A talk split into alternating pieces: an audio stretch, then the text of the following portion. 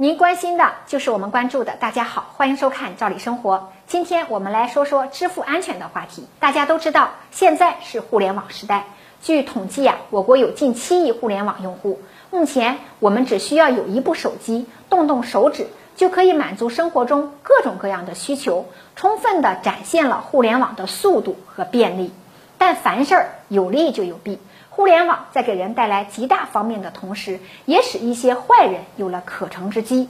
近年来，网络诈骗日益猖獗，诈骗手法不断翻新，层出不穷的网络诈骗套路也让人防不胜防。七月三日晚呢，微信的安全中心就发布了安全提醒：一个是网购需谨慎，提醒大家先付款后收货的交易方式风险很高，尤其在社交平台上进行交易，更要提高警惕。谨慎确认，尽量使用可信的官方交易渠道。微信的安全中心提醒时啊，还举了个轻信卖家先付款货物没到人消失的例子。说大学生小芳啊，她是个购物狂，平时爱看购物直播。最近呢，她就看中了一位主播推荐的一款特价商品，但是呢，已经在各大的购物平台上售罄了。于是啊，小芳就加入了主播的粉丝群，就询问是否还有存货呢？群组管理员就告诉她有现货，还可以按粉丝的特惠价卖给她。小芳以为捡了个大便宜，就赶忙给对方转去了货款。没想到一段时间之后，货没收到，却惨被对方拉黑。小芳这才明白自己遇到了收款不发货的骗子。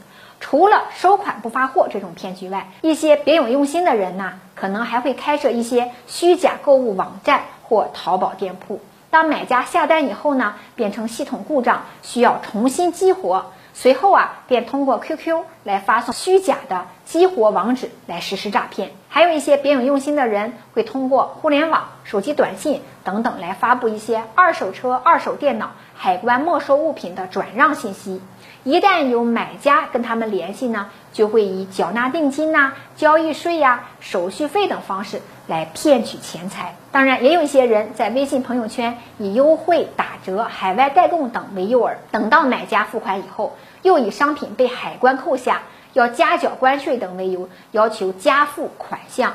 一旦获取了购物款，就失去联系了。由此可见，网上购物的时候啊，别有用心的人骗术比较多。凡是先付款后收货的，请您一定要擦亮眼睛，谨慎交易。微信安全中心的另外一项提醒呢，就是在货款支付操作的环节，如果支付的时候出现了风险提醒界面，您就一定要加小心了。比如说转账的时候，界面会提示您本次交易存在被骗风险，暂不能支付，那就请您一定要仔细的确认对方的身份。如果确认无误以后呢，可在十五分钟以后再发起交易，或者当你看到界面提示对方涉嫌欺诈违规，为保护你的资金安全，避免被骗，当前交易暂时无法完成，请谨慎的确认交易风险的时候，可能啊就说明你已经正处在骗局之中了。这时候你就应该在十五分钟的转账冷静期内，尽量的核实清楚对方的身份，仔细想想。这是否存在风险？因为现在的微信系统已经构建了有效识别恶意账号和交易的安全风控系统，对防止诈骗行为确实能够起到一定的监控和提示作用。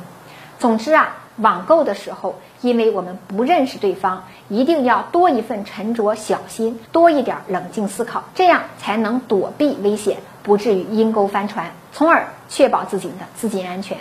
这么重要的信息呀，也希望您能够转发给身边人。时间关系，今天的话题就聊到这儿，感谢收看，咱们下次见。